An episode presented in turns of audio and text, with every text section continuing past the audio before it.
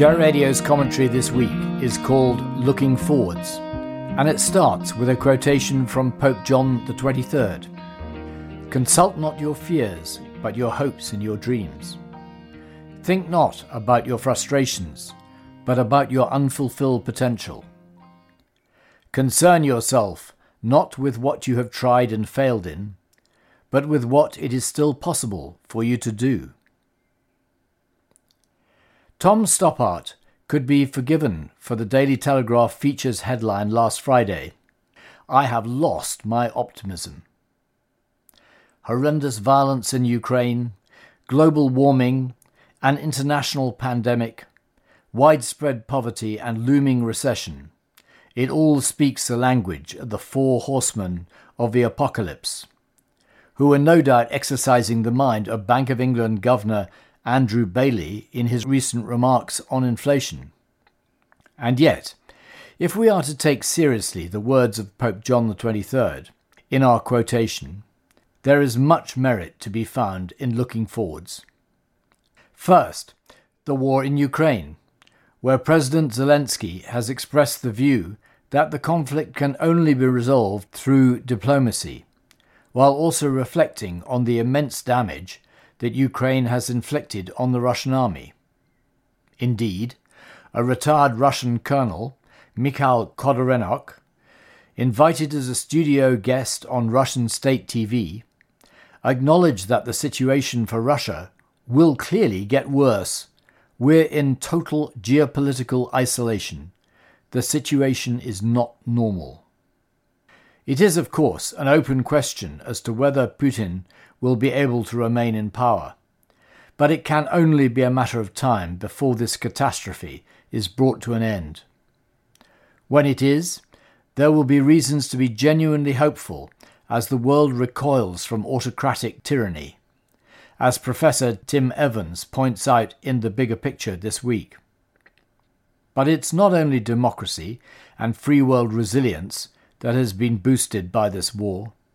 It's also bringing down the closing curtain for the era of fossil fuels.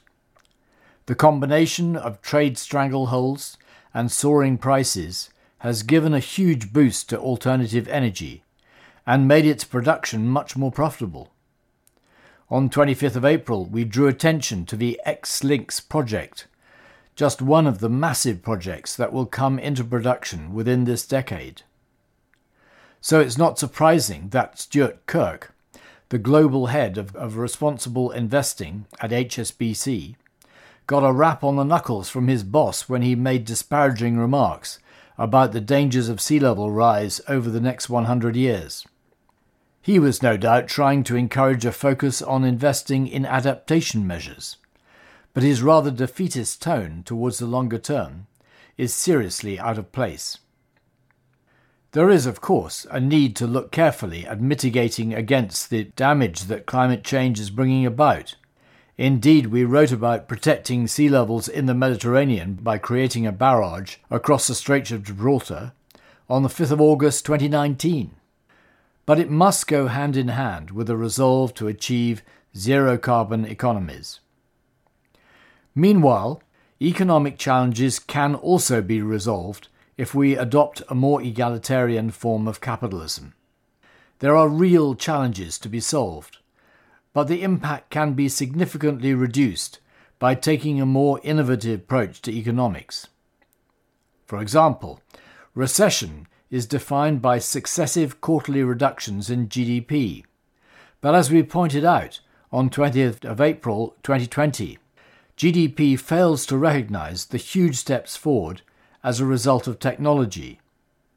What we need to do is to find ways to channel that wealth creation for the benefit of everyone, as put forward in our Stock for Data proposals on 21st of February this year.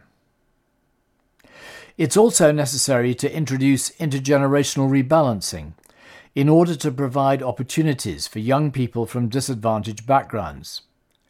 Levelling up is best done by individual empowerment particularly when cost of living increases bear down so hard on those with the least resources.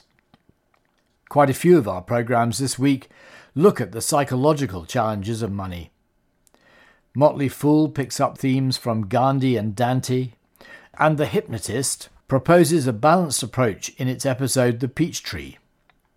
Meanwhile, Deepak Chopra, whose quotation we used on the 5th of November last year for this commentary, suggests the following values as the basis for getting more out of life.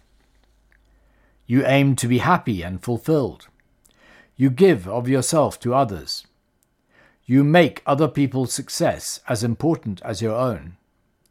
You act out of love. You have ideals and live by them. You are peaceful. You inspire yourself and the people around you. You are self reliant. You listen and learn. You expand your options. You take responsibility. You are curious about new experiences. You are open minded.